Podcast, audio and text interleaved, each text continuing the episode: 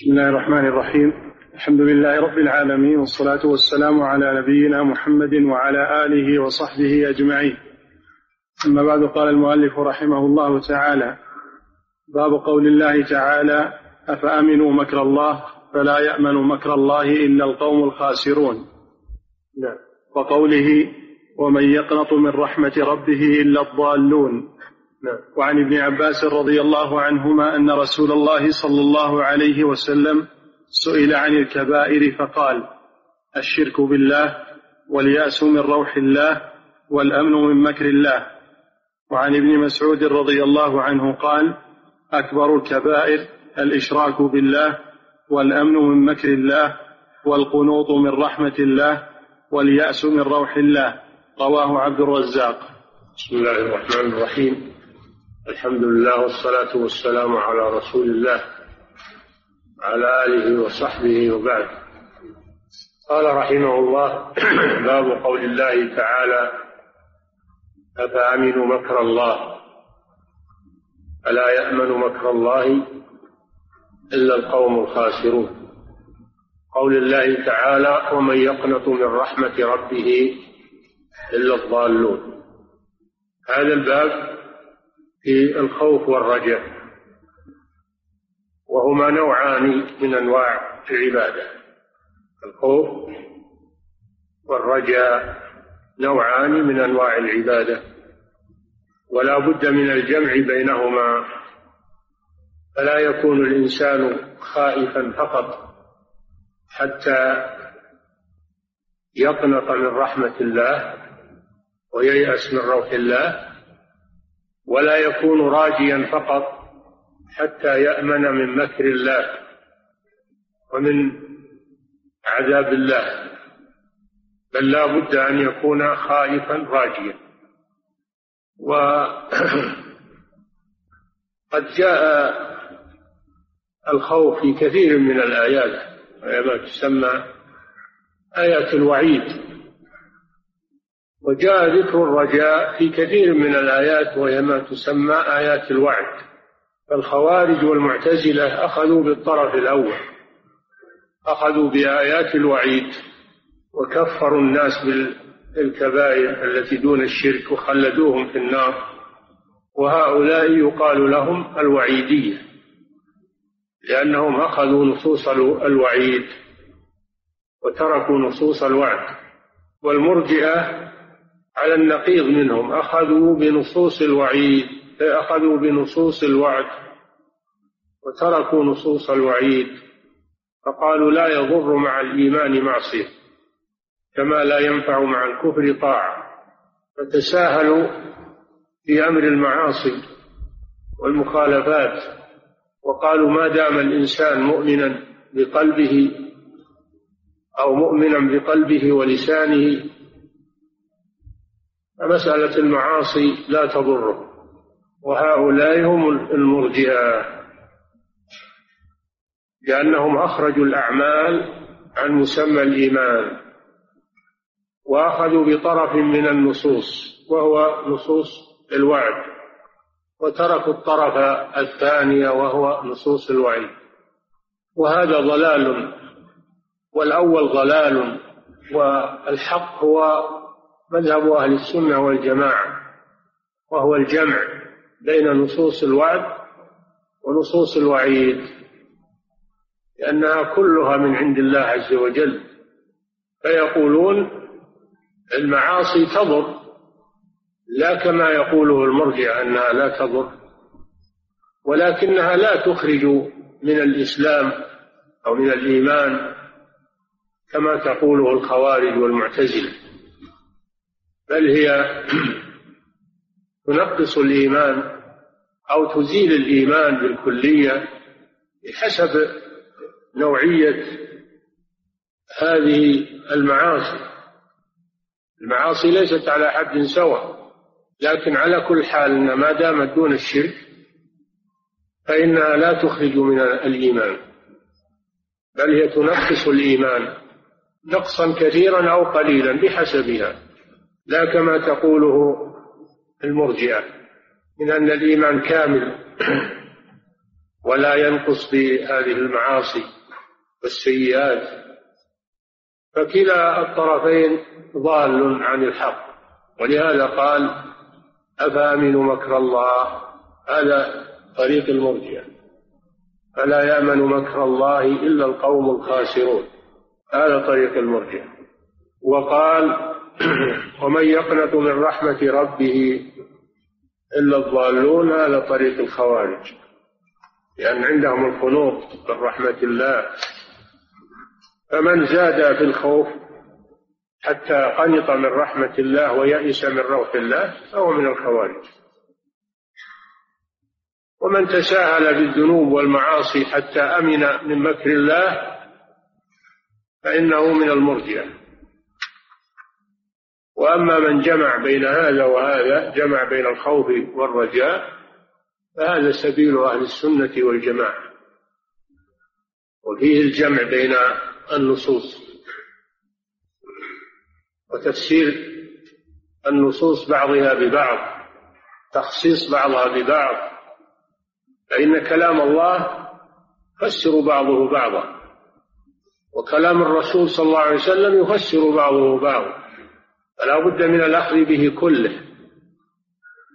كما قال تعالى هو الذي أنزل عليك الكتاب منه آيات محكمات هن أم الكتاب وأخر متشابهات. فأما الذين في قلوبهم زيغ فيتبعون ما تشابه منه. يأخذون بعض النصوص ويتركون البعض الآخر الذي يفسرها ويوضحها. يأخذون النصوص المجملة والنصوص المطلقة ويتركون النصوص المفصلة والمبينة والمفسرة. هذا طريق أهل الزيغ. فأما الذين في قلوبهم زيغ فيتبعون ما تشابه منه يأخذون الكلام المجمل والمتشابه الذي يحتاج إلى بيان وإلى تفصيل من النصوص الأخرى لكن يقطعون ما أمر الله به أن يوصل. وخصومهم الطرف الثاني أخذوا بالمتشابه من نصوص الوعد وتركوا نصوص الوعيد التي تفسرها وتوضحها. فلما قطعوا الأدلة بعضها عن بعض ضلوا. وصاروا وصار فيهم زيغ انحراف والعياذ بالله. والراسخون في العلم هؤلاء هم أهل الوسط. أهل السنة والجماعة. يقولون آمنا به كل من عند ربنا المحكم والمتشابه. فيردون المتشابه إلى المحكم ويفسره ويبينه كل من عند ربنا. هذا طريق أهل السنة والجماعة. الرسوخ في العلم الفهم عن الله وعن رسوله. الرسوخ في العلم هو الفهم عن عن الله وعن رسوله. والفقه في دين الله. وليس الرسوخ في العلم هو حفظ النصوص. الكثيرة من غير فهم لها أن هذا ليس هذا هذا ليس رسوخا في العلم. وإن كثر الحفظ بدون فقه وبدون فهم مراد الله ومراد رسوله فهذا ليس علما. هذا جهل. الراسخون في العلم هم الذين فقهوا في دين الله وفسروا كلام الله بعضه ببعض فسروا كلام الرسول بعضه ببعض وقالوا كل من عند ربنا. الراسخون في العلم يقولون آمنا به كل من عند ربنا وما يذكر إلا أولو الألباب.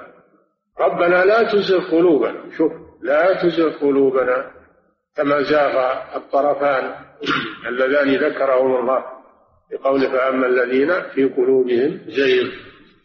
يتبعون ما تشابه. يعني الله ربنا لا تزغ قلوبنا كما زاغ الذين اتبعوا ما تشابه منه. فهذا باب عظيم. إذا تأملته وكيف أن الشيخ رحمه الله جمع بين الآيات والنصوص المتقابلة من أجل أن يفسر بعضها بعضا. كما هي طريقة أهل السنة؟ لم يذكر نصوص الوعيد فقط ولم يذكر نصوص الوعد فقط بل جمع بين هذا وهذا. وهذا من فقهه رحمه الله ودقة فهمه. وعلمه. فقد ذكر آيتين أفأمنوا مكر الله؟ هذا طريق المرجئة. الذين أخذوا بنصوص الوعد. وقوله تعالى ومن يقنط من رحمة ربه؟ هذا طريق الخوارج المعتزلة الذين يكفرون بالكبائر ويأخذون بنصوص الوعيد. فلا بد أن يكون هناك خوف من الله وخوف من العقوبة لكنه لا يصل إلى حد القنوط من رحمة الله واليأس من روح الله. ولا بد أن يكون هناك رجاء برحمة الله لكنه لا يصل إلى حد الأمن من مكر الله عز وجل. هذا أصل من أصول أهل السنة والجماعة. أو أصل عظيم. تضمنه هذا الباب. الذي عقده الشيخ رحمه الله. فقوله أفأمنوا مكر الله؟ هذا إنكار من الله سبحانه وتعالى. هذا استفهام إنكار. أفأمنوا؟ لما ذكر الأمم الكافرة من قوم نوح وعاد وثمود في سورة الأعراف قوم شعيب وقوم لوط وما أحل الله بهم من الهلاك والعقوبات قال أفأمنوا مكر الله أن الذي حملهم على ما وقعوا فيه من الكفر هو أنهم أمنوا العقوبة. فلا يأمن مكر الله إلا القوم الخاسرون. الخسار هنا خسارة الكفر خسارة الجنة والسعادة في الدنيا والآخرة. ومكر الله سبحانه المكر من الله جل وعلا هو إيصال العقوبة إلى من يستحقها من حيث لا يشعر. إيصال العقوبة إلى من يستحقها من حيث لا يشعر. وذلك أن الله يستدرجهم بالنعم ثم يأخذهم على غرة. هذا هو المكر. وهو من الله محمود لأنه عدل منه سبحانه وتعالى. ولا ولا يفعله إلا بمن يستحقه. أما المكر من المخلوق فهو مذموم لأنه لأنه لا لأنه إيصال للشر والعقوبة إلى من لا يستحقها. المكر من المخلوق مذموم لأنه في غير محله. وأما المكر من الله جل وعلا فهو محمود لأنه عدل. وهو في من يستحقه. فهذا فرق ما بين مكر المكر من الله والمكر من المخلوق. وسياق الآيات أن الله قال جل وعلا وما أرسلنا في قرية من نبي إلا أخذنا أهلها بالبأساء والضراء لعلهم يضرعون. ثم بدلنا مكان السيئة الحسنة. أولا أخذهم ب أخذهم بالعقوبات.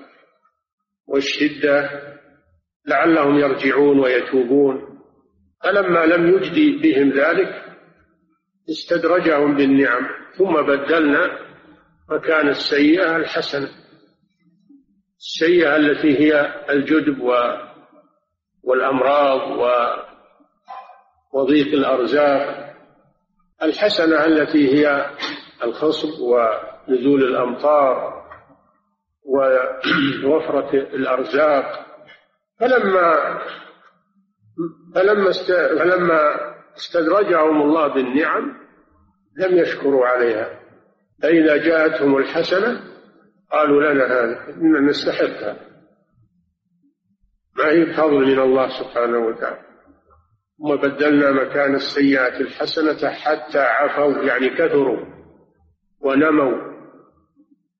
وقويت شوكتهم ولم يعتبروا بما حصل لهم في الأول من النكبات وما حصل لهم في الحال الثاني من الرخاء. لم يعتبروا بل أرجعوا هذا إلى إلى سنة الكون. قالوا قد مس آباءنا الضراء والسرع يعني أن هذا شيء عادي ولم ينسبوه إلى الله سبحانه وتعالى وإنما نسبوا هذا إلى جاري العادة وأن هذا شيء طبيعي أنه تارة يأتي شدة وتارة يأتي رخاء قد مس آباءنا الضراء والسرع فلم يعتبروا عند الشدة ولم يشكروا عند عند الرخاء بل إنهم أرجعوا هذا إلى عادة السنين وعادة الدهر ولم يرجعوا هذا إلى حكمة الله وإرادة الله سبحانه وتعالى وأنه يختبر عباده ويبتلي عباده. ما أرجعوا إلى هذا. قد مس آباءنا الضراء والسراء. فأخذناهم بغتة وهم لا يشعرون. هذه نهايتهم. وهذا مكر الله بهم واستدراجه لهم. إلى قوله تعالى ولو أن أهل القرى آمنوا واتقوا لفتحنا عليهم بركات من السماء والأرض ولكن كذبوا فأخذناهم بما كانوا يكسبون. أفأمن أهل القرى أن يأتيهم بأسنا بياتا وهم نائمون؟ أو أمن أهل القرى أن يأتيهم بأسنا ضحى وهم يلعبون؟ أفأمنوا مكر الله؟ فلا يأمن مكر الله إلا القوم الخاسرون. هذا الذي ساقه المصنف هنا. وهو بعد سياق آيات قبله. لكن هذا هو النتيجة. أن الذي حملهم على هذا الإصرار على الشرك والكفر وعدم التوبة أنه الأمن من مكر الله. فلم يخافوا من الله عز وجل. ولم يخافوا من عقوبته. ولم يشكروا عند نعمته. بل ردوا هذا إلى جاري العادة في هذه الدنيا وأن مرة كذا ومرة كذا. هذا أمر لا يجوز أن المؤمن يتكلم به. بل يقول هذا هذا الذي يجري هو بحكمة الله وابتلاء وامتحان من الله سبحانه وتعالى. يبتلي بالنعم ويبتلي بالنقم من أجل أن يرجع العباد إلى ربهم عز وجل. والإنسان لا يخاف.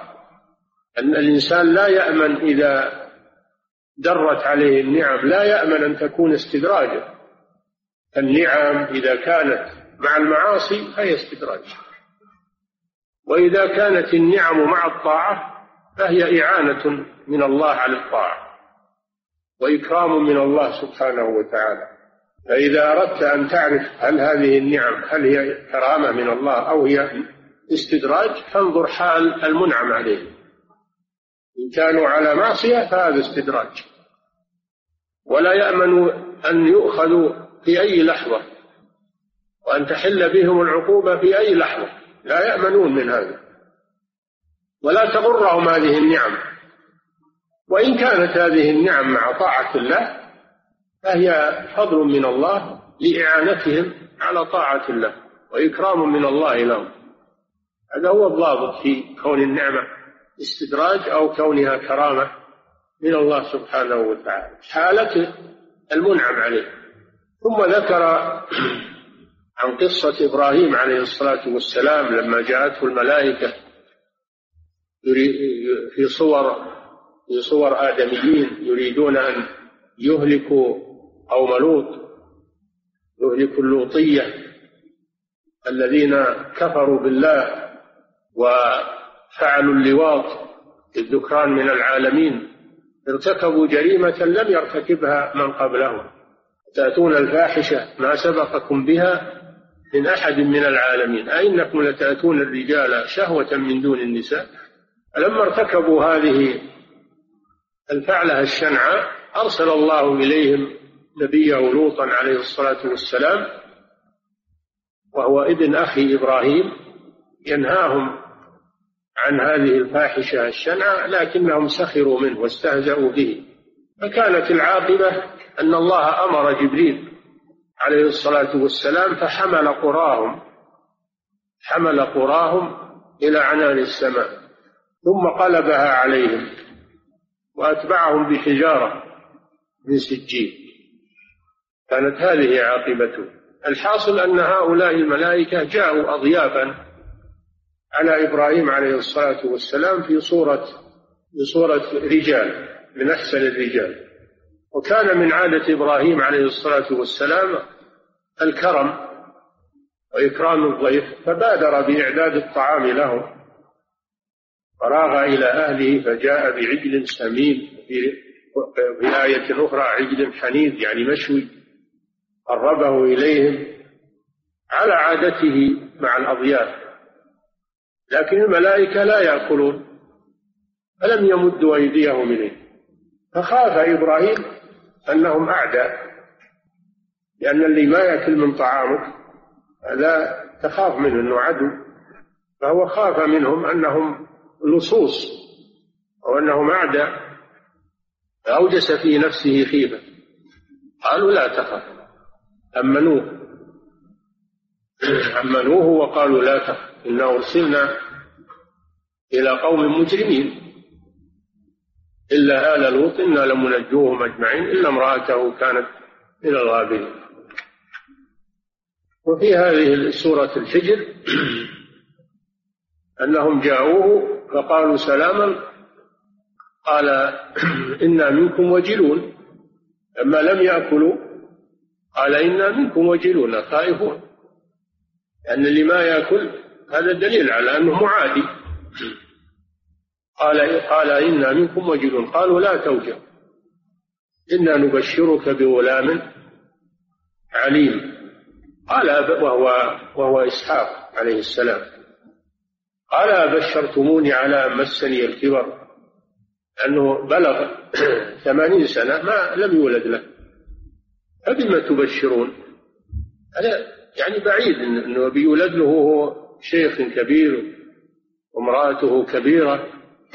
بشرتموني على مسني الكبر فبما تبشرون؟ قالوا بشرناك بالحق فلا تكن من القانطين؟ قال ومن يقنط من رحمة ربه إلا الضال.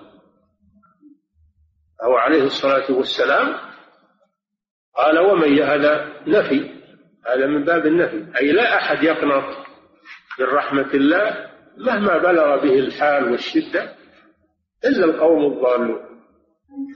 خارجون عن عن الحق ومن يقنط من رحمة ربه إلا الضالون. هذا هو محل الشاهد أنه لا يقنط من رحمة الله وإن اشتد به الألم وإن اشتد به الحال والضيق فإنه هذا ما يزيده إلا إلا إعظام الرغبة بالله عز وجل وتوقع الفرج فإن مع العسر يسرا إن مع العسر يسرا. فكل ما اشتد الفرج قرب كل ما اشتد الكرب كلما اشتد الكرب قرب الفرج.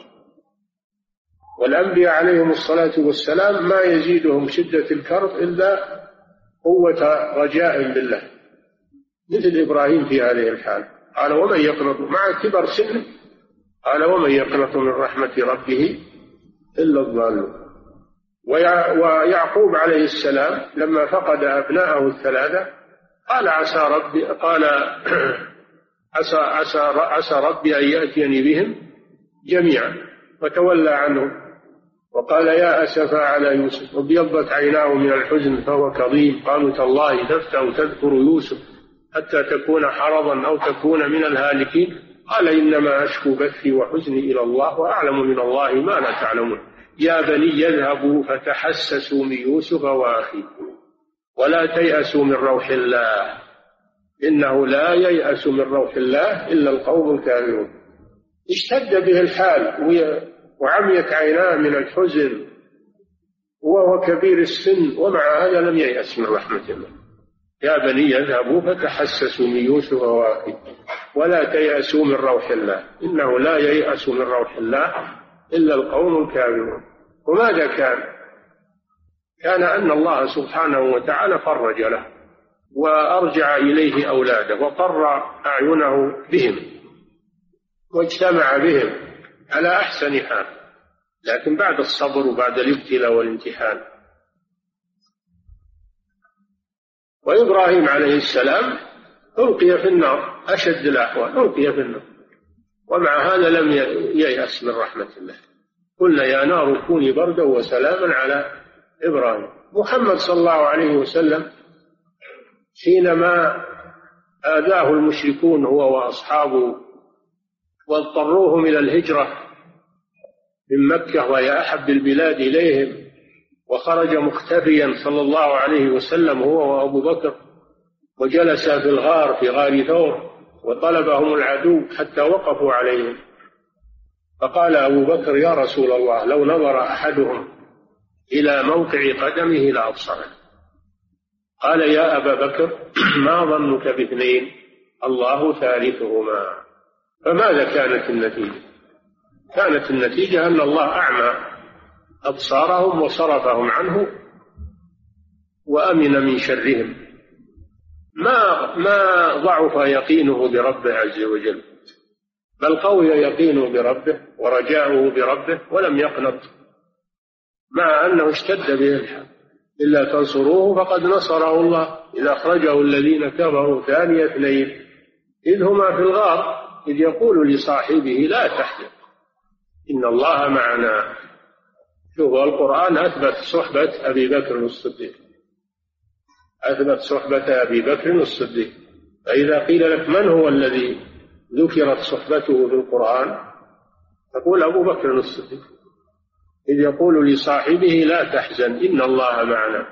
فأنزل الله سكينته عليه وأيده بجنود لم تروا.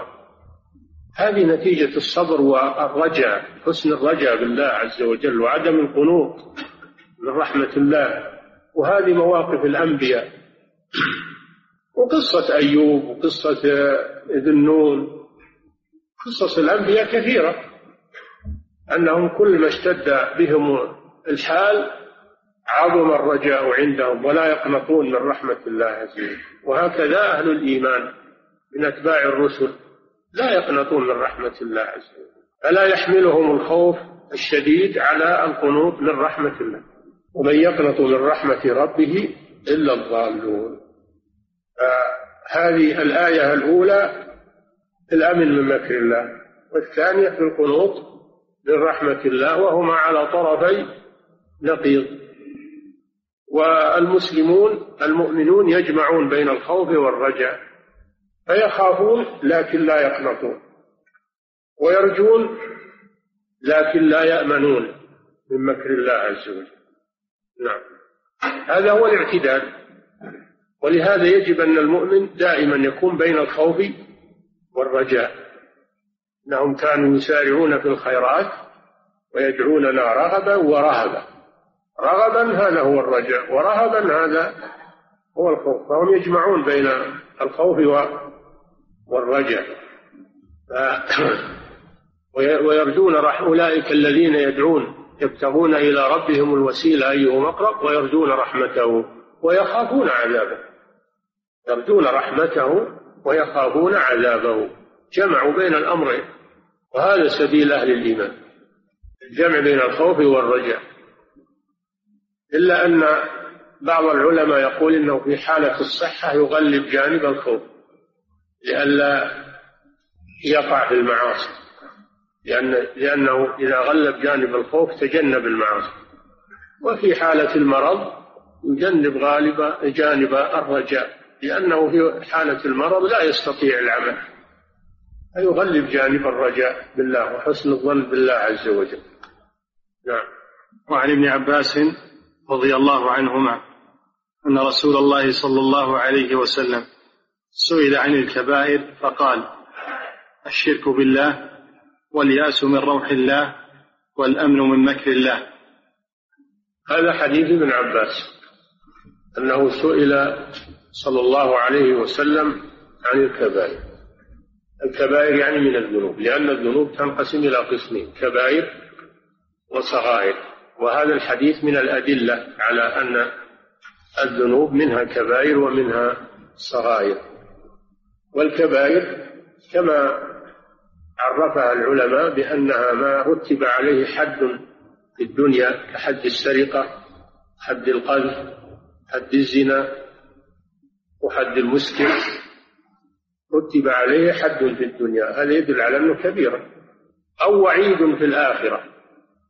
بالغضب أو باللعنة أو بالنار أو بالبراءة منه. وقوله صلى الله عليه وسلم من غشنا فليس منا. تبري الرسول منه يدل على أن الغش كبيرة. أو نفي الإيمان لا يزني الزاني حين يزني وهو مؤمن ولا يشرب الخمر حين يشربها وهو مؤمن ولا يسرق وهو مؤمن نفي الإيمان يدل على أن هذه الجرائم أنها كبائر. هذا هو ضابط الكبيرة أما الصغيرة فهي ما نهي عنه ولم يرتب عليه حد في الدنيا ولا وعيد في الآخرة وإنما نهي عنه. والنهي يقتضي التحريم ويقتضي أنه معصية فيدل على أنه من صغائر الذنوب. ولا يتساهل في صغائر الذنوب لأنها بريد إلى الكبائر.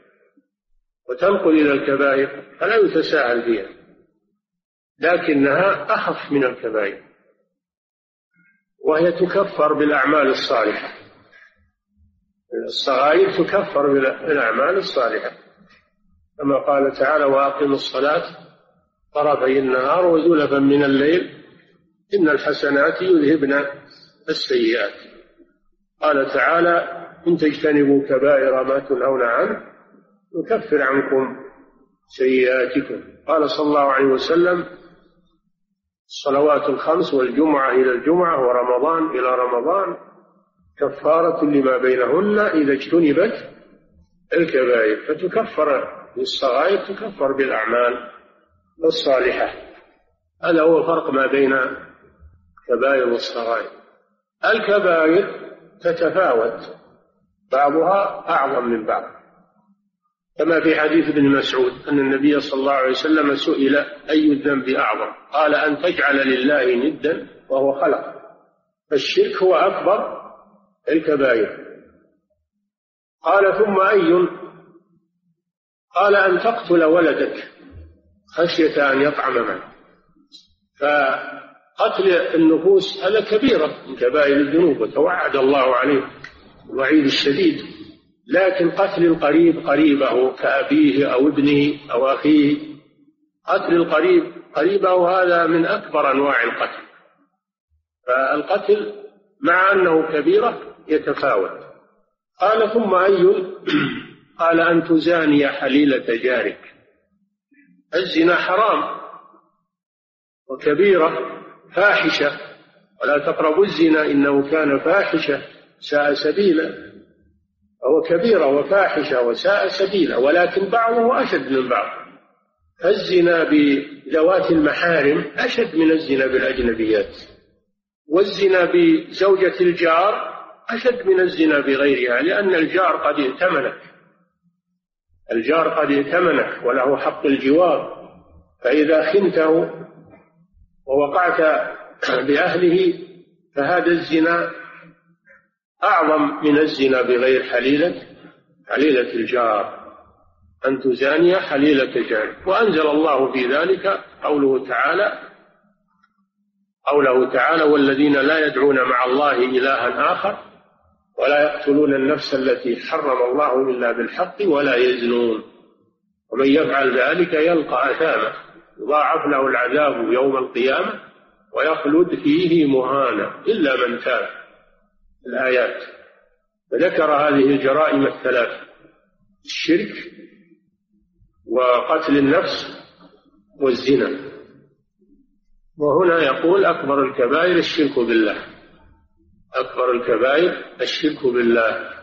والأمن من مكر الله. الأمن من مكر الله.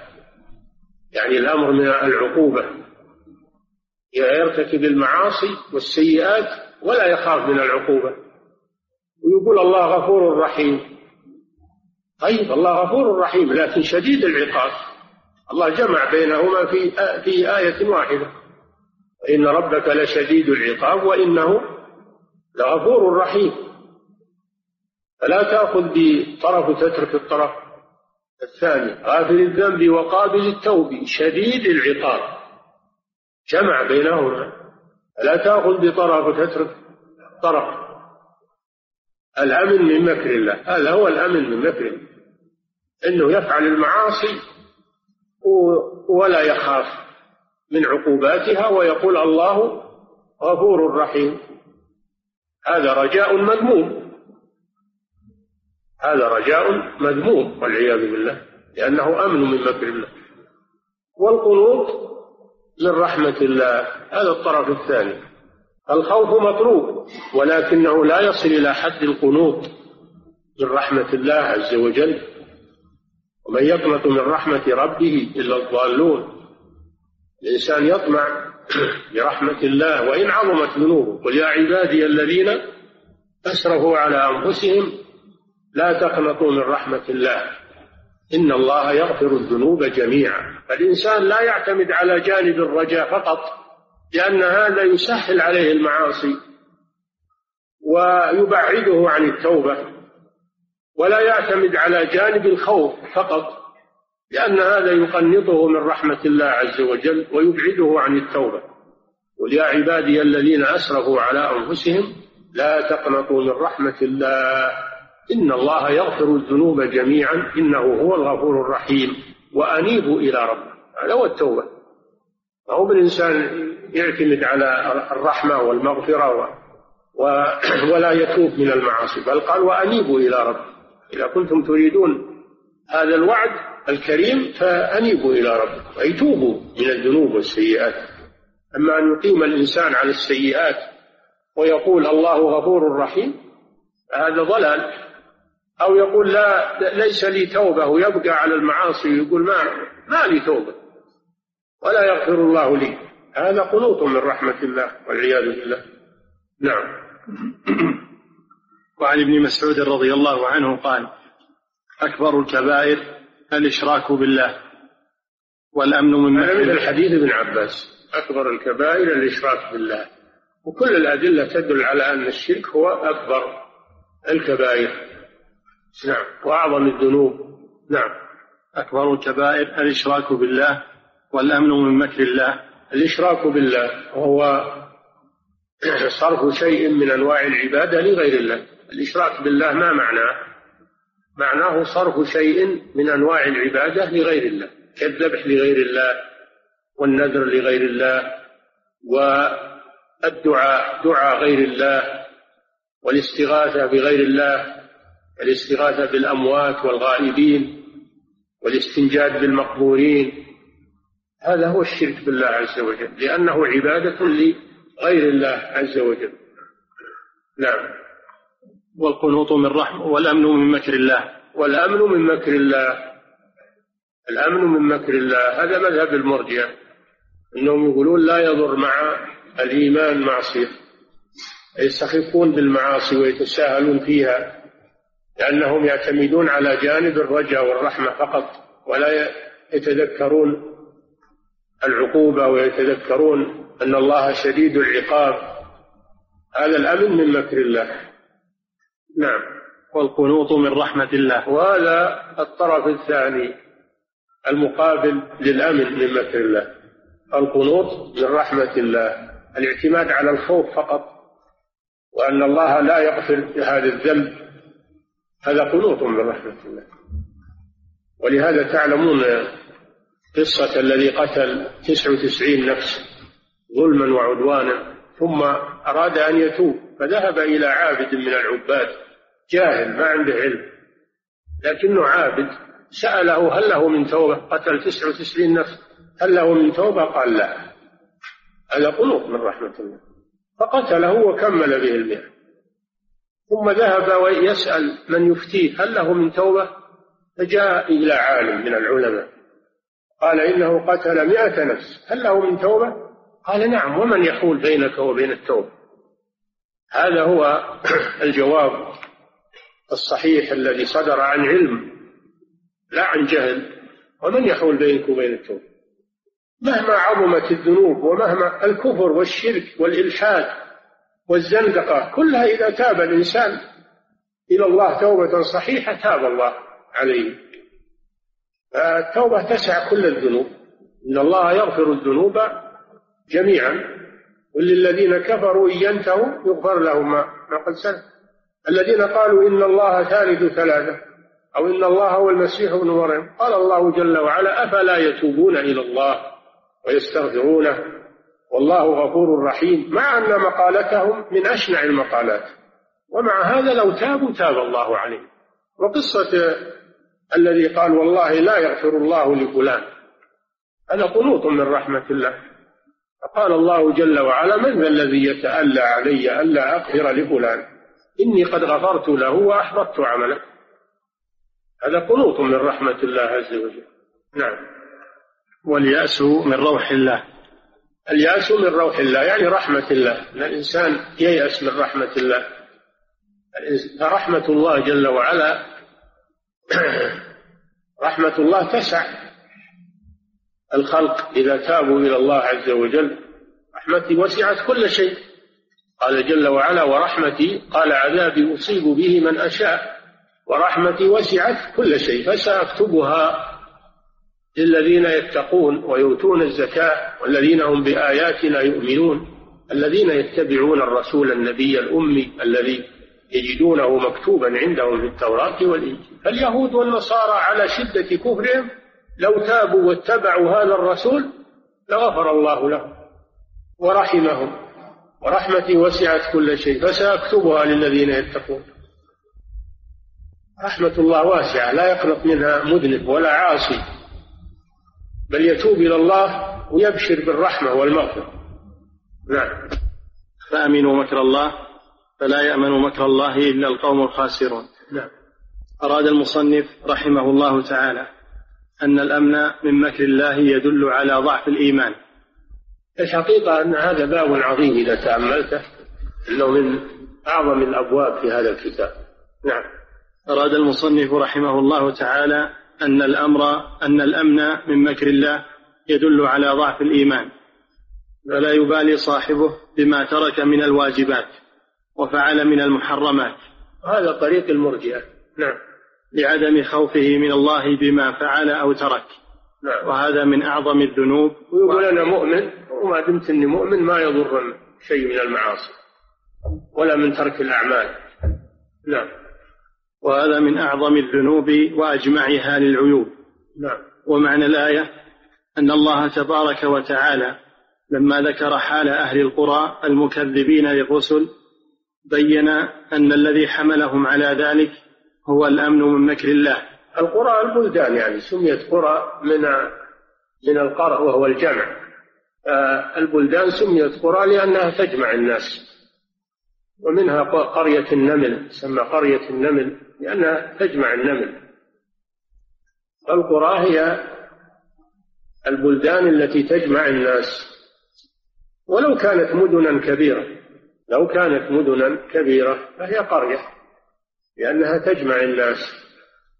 أما اصطلاح الناس اليوم التفريق بين المدينة والقرية هذا اصطلاح هذا اصطلاح حادث ما أما اللغة لا. اللغة القرية هي المدينة والمدينة هي القرية. نعم. ومعنى الآية أن الله من قرية هي أشد قوة من قريتك التي أخرجتك ما هي قريته التي أخرجتك؟ ها؟ مكة. سماها الله قرية. مع أنها أعظم أعظم بلاد الدنيا وأعظم مدن الدنيا. لأنها القرية في اللغة هي التي تجمع الناس. نعم. ومعنى الآية أن الله تبارك وتعالى لما ذكر حال أهل القرى المكذبين للرسل بين أن الذي حملهم على ذلك هو الأمن من مكر الله وعدم الخوف منه.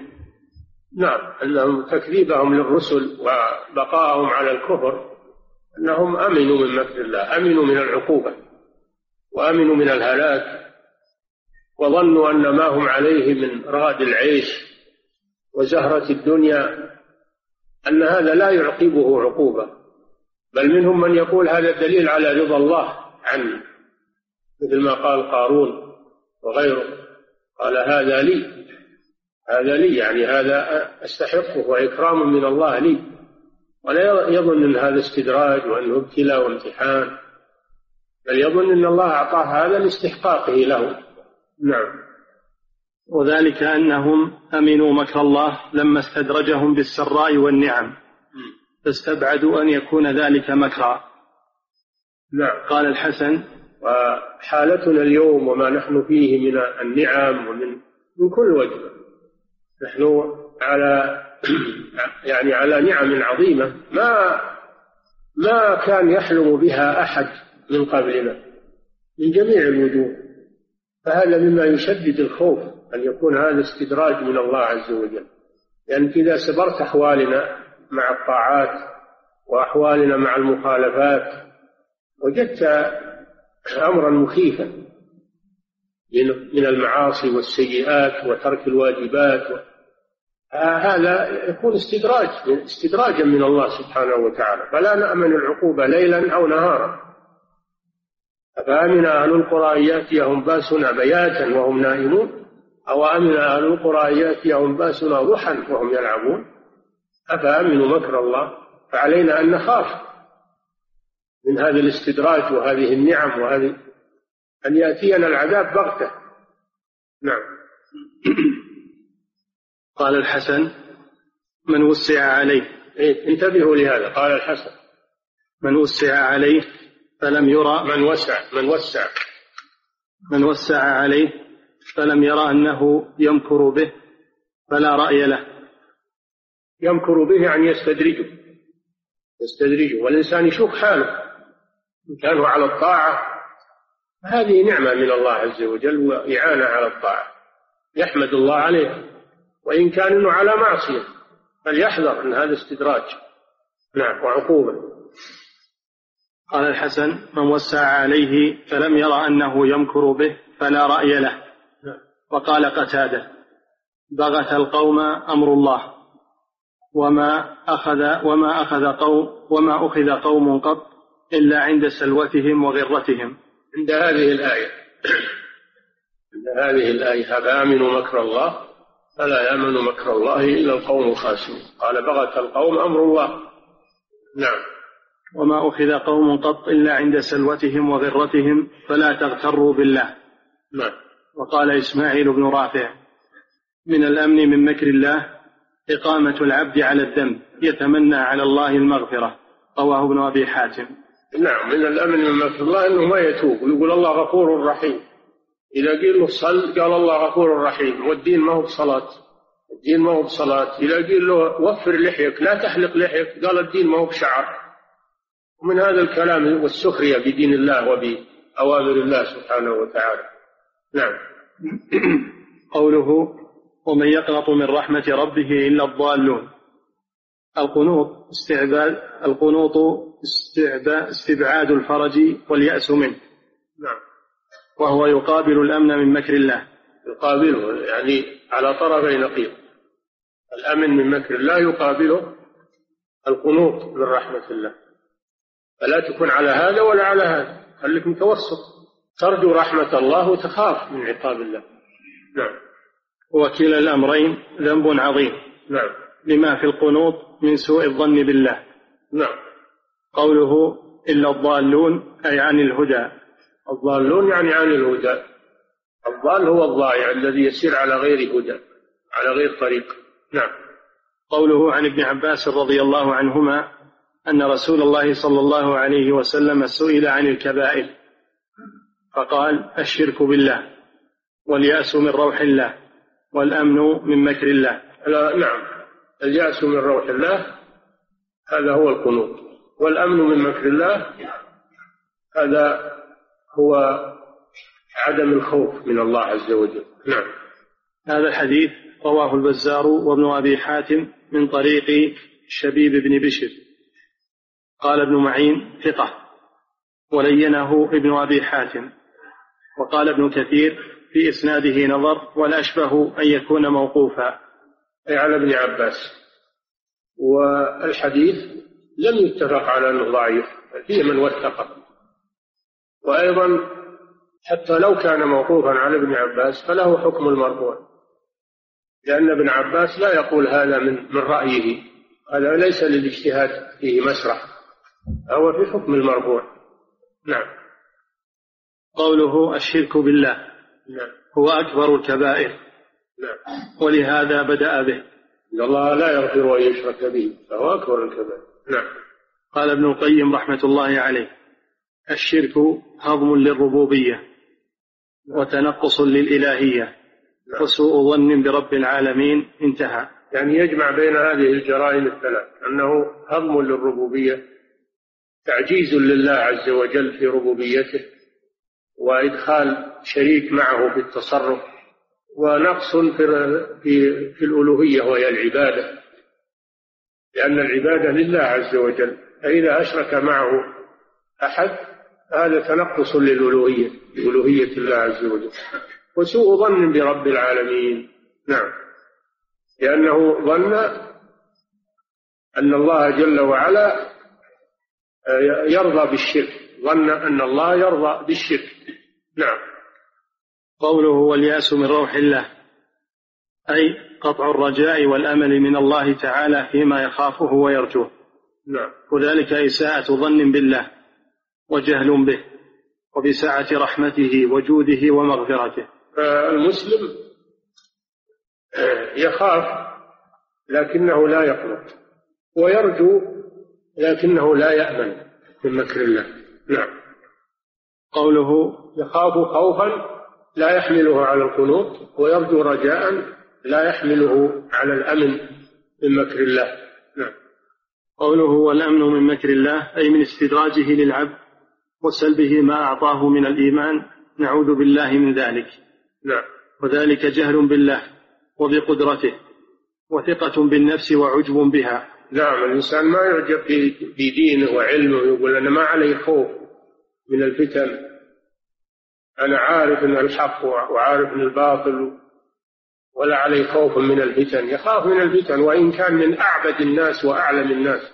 إبراهيم عليه السلام يقول واجنبني وبني أن نعبد الأصنام. خاف على نفسه من الفتنة خاف على نفسه من الشرك أن يبتلى وأن يمتحن. غير إبراهيم من باب أولى أن يخاف ولا يزكي نفسه. نعم. وكم من من عابد وعالم ضل وزاغ بعدما كان على جانب عظيم من العلم ومن العبادة ضل وانحرف والعياذ بالله. نعم. الإنسان يخاف من الله عز وجل. نعم. وهذه الثلاث من أكبر الكبائر. فهي كثيرة جدا. نسأل الله اجتنابها. آمين. وذكر هذه الثلاث لجمعها للشر كله. وبعدها عن الخير كله. وقد وقع فيها الكثير قديما وحديثا نسأل الله العافية في الدنيا والآخرة. نعم. وعن ابن مسعود رضي الله عنه. بالله والأمن من مكر الله والقنوط من رحمة الله. هذه هي جوامع الشر. نعم. وعن ابن مسعود رضي الله عنه قال أكبر الكبائر الإشراك بالله والأمن من مكر الله والقنوط من رحمة الله واليأس من روح الله رواه عبد الرزاق. هذه خمس هذه خمس في هذا الحديث. هي أكبر الكبائر. أولها الشرك بالله. نعم. أكبر الكبائر الإشراك بالله والأمن من مكر الله والقنوط من رحمة الله. هذا كحديث ابن عباس. نعم. واليأس من روح الله رواه عبد الرزاق. قوله والقنوط من رحمة الله. قال أبو السعادات هو أشد اليأس وينبغي للقلب. وينبغي للقلب أن يكون الغالب عليه الخوف. نعم هذا في حال الصحة. يكون الغالب عليه الخوف من أجل أن يتجنب المعاصي. نعم. فإذا غلب الرجاء في حال الصحة فسد القلب. نعم إذا غلب الرجاء في حال الصحة ربما يحمل ذلك على التساهل في المعاصي فيغلب جانب الخوف. نعم. قال الله تعالى إن الذين يخشون ربهم بالغيب لهم مغفرة وأجر كبير. يخشون ربهم بالغيب. هذا فيه تغليب جانب الخوف. نعم. وقال تعالى يعني في حالة غيبتهم عن الناس. نعم. وقال تعالى يخافون يوما تتقلب فيه القلوب والأبصار. ذكر الخوف فقط. دل على أنه يغلب جانب الخوف. نعم. قال رحمه الله فيه مسائل. نعم. الأولى تفسير آية الأعراف. أفأمنوا مكر الله. ما معنى مكر الله؟ نعم. والثانية تفسير آية الحجر. نعم. ومن يقنط من رحمة ربه ما المعنى القنوط من رحمة الله؟ نعم. الثالثة شدة الوعيد في من أمن في من أمن مكر الله. نعم. بأنه من الضالين. نعم. لأنه من الخاسرين. شدة الوعيد لمن أمن مكر الله بأنه يكون من الخاسرين. نعم. الرابعة شدة الوعيد في القنوط. نعم. ومن يقنط من رحمة ربه إلا الضالون. فمن يقنط فهو ضال. نعم. يقول فضيلة الشيخ وفقكم الله كيف نجمع بين قول الله سبحانه وتعالى لا تعتذروا قد كفرتم بعد إيمانكم وقوله ومن يقنط من رحمة ربه إلا الضالون نعم. ما ما في قنوط. لا تعتذروا قد كفرتم بعد إيمان. ما في قنوط هذا. هذا فيه أنهم ارتدوا لكن باب التوبة مفتوح لهم لو تابوا. الآية فيها أنهم ارتدوا بهذا القول. ولكن لم يقنطوا وقال لهم لا توبة لكم. بل لو تابوا تاب الله عليهم. نعم. يقول فضيلة الشيخ وفقكم الله هل هناك فرق بين اليأس من روح الله والقنوط من رحمة الله؟ يقولون ان إن اليأس أشد من من القنوط. والواقع والحقيقة أنه لا فرق بينهما. إن القنوط هو اليأس واليأس هو القنوط. نعم.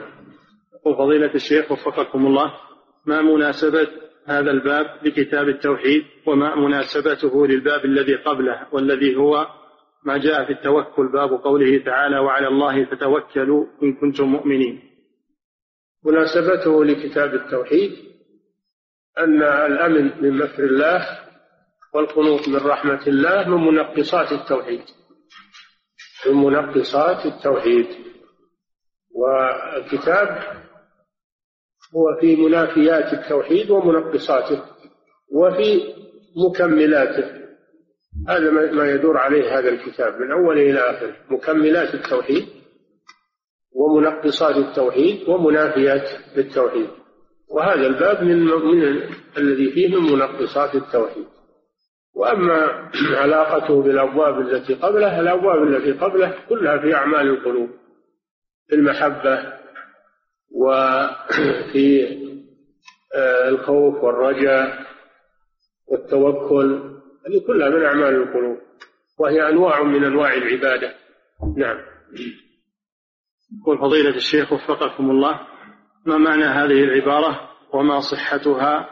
وهل هي حديث لا كبيرة مع الاستغفار ولا صغيرة مع الإصرار؟ هذا من كلام أهل العلم وهو مأخوذ من من النصوص. لا كبيرة مع مع الاستغفار. هذا صحيح. إذا من استغفر تاب الله عليه. وإن كان وإن كانت آه، خطيئته كبيرة من أكبر الكبائر. ولا صغيرة مع الإصرار. أن الإنسان إذا تساهل في الصغيرة صارت كبيرة تطورت صارت كبيرة. لأن تساهله فيها يدل على عدم المبالاة وربما تجره إلى ما هو أكبر منها. نعم. العبارة صحيحة لكن لا أعلم أنها حديث وإنما هي من كلام أهل العلم. نعم. يقول فضيلة الشيخ وفقكم الله أيهما أشد وأخطر مذهب المرجئة أم مذهب الخوارج؟ كلاهما خطير كلاهما شديد. ما ولكن قد يكون مذهب الخوارج أخف لأنه أقرب إلى الابتعاد عن المعاصي والحذر من المعاصي. وأما مذهب وأقرب إلى التوبة لأن الخوف يحمله على التوبة. لكن مذهب المرجئة هذا يجر إلى التساهل وعدم المبالاة بالمعاصي ويكسل عن التوبة فهو أخطر نعم. فضيلة الشيخ وفقكم الله ما معنى قول بعض أهل العلم؟ إن الخوف والرجاء يجب أن يكون كجناحي طائر. صحيح. هذا هذا من العلماء من يقول إنه ما يتعادل لابد يتعادل الخوف والرجاء. في حالة الصحة تعادلان مثل جناحي الطائر. ولكن الصحيح أنه يغلب جانب الخوف في حال الصحة ويغلب جانب الرجاء في حالة المرض. هذا هو الصحيح. نعم. يقول فضيلة الشيخ وفقكم الله هل نقول إن من صفات الله سبحانه وتعالى الماكر؟ لا. هذا من صفات الأفعال التي تحكى تذكر عن الله بدون أن يشتق له منها اسما أو صفة يقال الله يمكر بمن يمكر به أو يمكر بأوليائه. باب المقابلة والمجازات. ولا يقال الله الماكر أو المستهزي أو الساخر أو الناسي. أن هذه أفعال لا يشتق منها لا. كل كل كل اسم يشتق منه صفة ولا كل فعل يشتق منه اسم أو صفة نعم. يقول فضيلة الشيخ وفقكم الله يقول بعض الناس إن قوم لوط ليسوا كفارا ولا مشركين وإنما هم واقعون في الكبائر والموبقات. فأرجو منكم حفظكم الله أن توضحوا لنا صحة هذا الكلام أو خطأه. ظاهر القصص أنهم كفار وأنهم جمعوا مع الكفر جريمة اللواط. كما أن قوم شعيب جمعوا مع الشرك بخس المكاييل والموازين. نعم. وفضيلة الشيخ وفقكم الله ما ثبت وأيضا حتى لو كان ما عندهم إلا جريمة اللواط وأنهم كانوا في الأصل كانوا في الأصل مؤمنين استباحتهم للواط هذا كفر. استباحتهم للواط كفر لأن استباحة المحرم كفر بالله عز وجل. نعم.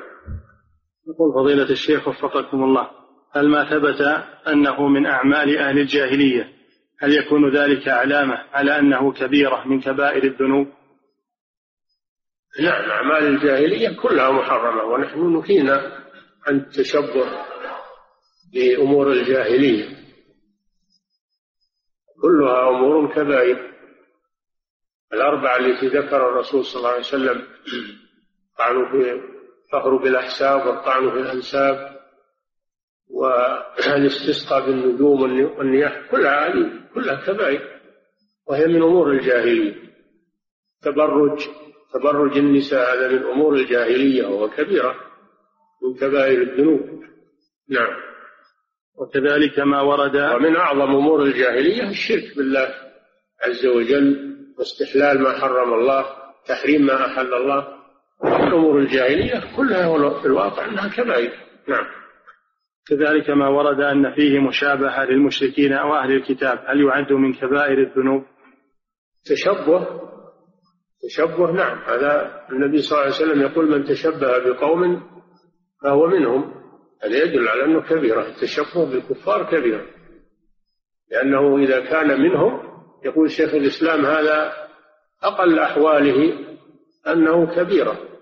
وإن كان ظاهره أنه كفر أنه قال فهو منهم وإذا كان منهم فمعناه أنه كافر مثله. فالتشبه خطير جدا التشبه بالكفار بما هو من خصائصهم هذا خطير جدا. نعم. يقول فضيلة الشيخ وفقكم الله هل هل حلق اللحية يعد من كبائر الذنوب؟ وآمل من فضيلتكم بيان حكم تهذيب اللحية لأننا نرى بعض من ينتسب إلى العلم يفعل ذلك ويحتج بأنه لا يخالف الإعفاء وقد كثر ذلك في الآونة الأخيرة. حلق اللحية هذا محرم. نهى عنه الرسول صلى الله عليه وسلم وأمر بإعفاء اللحية لكن لا ينطبق عليه ضابط الكبيرة لم يرتب عليه حد ولا ولا وعيد ولا غضب ولا لعنة. فهو منهي عنه ومحرم لكنه لا ينضبط لا يدخل تحت ضابط الكبيرة فهو معصية ومحرم. إلا على رأي من يقول إن الإصرار على الكبيرة الإصرار على الصغيرة صيرها كبيرة فإنه من هذه من هذه الناحية يكون إذا أصر عليه واستخف به وجاهر به أنه يتحول إلى كبيرة. وأما تهذيب اللحية والعبث بها هذا أمر لا يجوز. يحرم تعرض للحية بحلق أو بقص أو بنتف. النبي صلى الله عليه وسلم أمر بإعفائها وأمر بإرخائها وإرسالها وإكرامها. وهذا معناه في هذه الألفاظ الصحيحة معناه تركها من غير تعرض له لا بقص ولا بحلق ولا بنتف. وكذلك اللحية لا تصبغ بالسواد الخالص إذا كان فيها شيب. الشيب يغير لكن بغير السواد كما قال النبي صلى الله عليه وسلم غيروا هذا الشيب وجنبوه السواد. الآن صاروا يعبثون بلحاهم يقصونه ويصبغون بالسواد ويعبثون بها لأن الشيطان يغريهم بهذا الأمر يغريهم بهذا الأمر. تركها بيضاء أحسن من صبغها بالسواد. وإن كان السنة تغيير الشيء لكن بغير السواد. تركها بيضاء هذا أحسن من تغييرها بالسواد لأن تغييرها بالسواد محرم. وتركها بيضاء هذا غاية ما يكون إنه مكروه كراهة تنزيل. فقط. نعم. يقول فضيلة الشيخ وفقكم الله.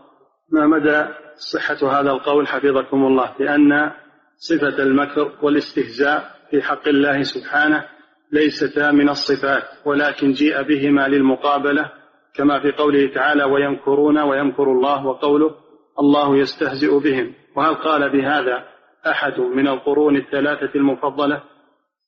هو من المقابلة هو من الجزاء. الله لا يمكر إلا بمن يمكر به أو يمكر بأوليائه. هو من المقابلة صحيح.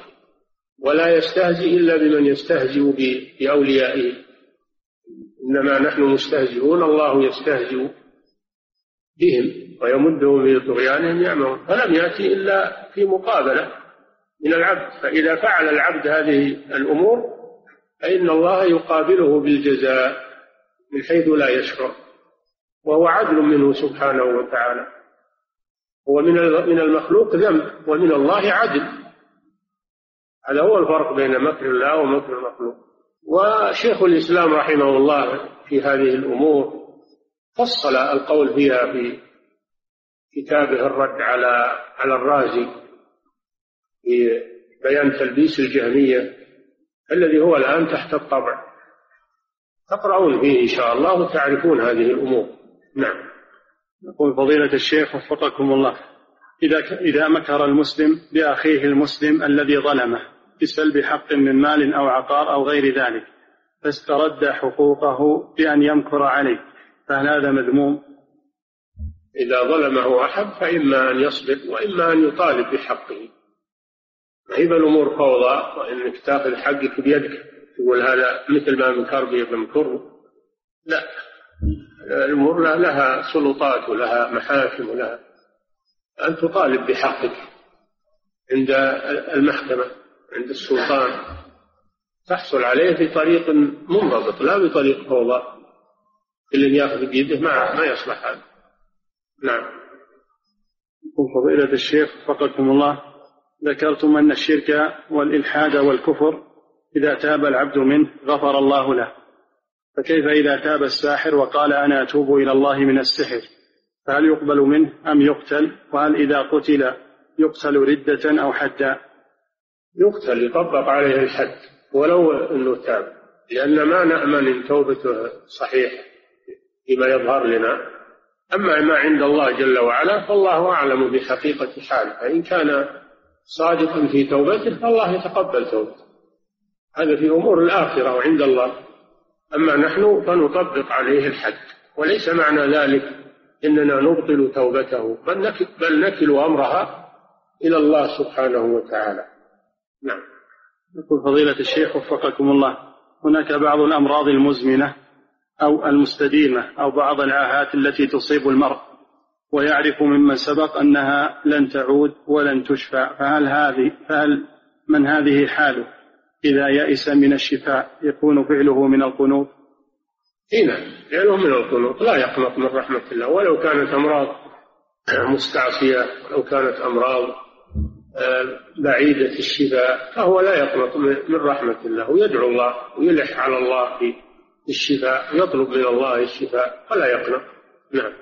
يقول فضيلة الشيخ وفقكم الله ما هو التفسير الصحيح لهذه الآية الواردة في قصة لوط؟ هؤلاء بناتي هن أطهر لكم. أطهر لكم يعني بناتي يعني بنات بنات الأمة لأن لأن بنات الأمة بنات للنبي. فهو يقصد بنات الأمة بنات أمته. كما قال الله سبحانه وتعالى النبي أولى بالمؤمنين من أنفسهم وأزواجه أمهاتهم. فهن بناته بمعنى أنه نبي وأنهن من من من أمته. ومعنى أطهر لكم يعني بالزواج بالزواج الشرعي. أتأتون الذكران من العالمين وتذرون ما خلق لكم ربكم من أزواجكم؟ يعني بالزواج الشرعي. فهو يطلب منهم أنهم يتزوجون من النساء. ما أباح الله لهم من نساء أمته ويتركون جريمة اللواط. نعم. يقول فضيلة الشيخ وفقكم الله ألا يكون حلق اللحية من الكبائر وذلك لأنه من التشبه بالنساء وكذلك من التشبه بالكفار وقد ورد اللعن في التشبه بهم. إذا كان قصده التشبه يكون هذا يلحق بالكبائر. أما إذا كان يحلقها يظن إن هذا كمال وإن هذا عليه الناس وإن هذا فهذا معصية هذا معصية بلا شك. نعم. أما إذا قصد التشبه بالكفار وقصد التشبه بالنساء هذا كبيرة. لأن الله لا لأن النبي صلى الله عليه وسلم لعن المتشبهين من النساء من الرجال بالنساء. إذا قصد يكون كبير. نعم. يقول فضيلة الشيخ لكن ما واحد منهم من حلقة اللحى لو قلت له أنت مثل المرأة يسخط ويغضب. ما يقصد التشبه بالمرأة لكن غلبت عليه العادة السيئة وما قصد التشبه بالمرأة. نعم. يقول فضيلة الشيخ وفقكم الله ذكر فضيلتكم في خطبة الجمعة الماضية بعض المكاسب المحرمة ومن ذلك ما يتعلق بالرشوة. وأن الراشي والمرتشي ملعونون كما ورد في الحديث.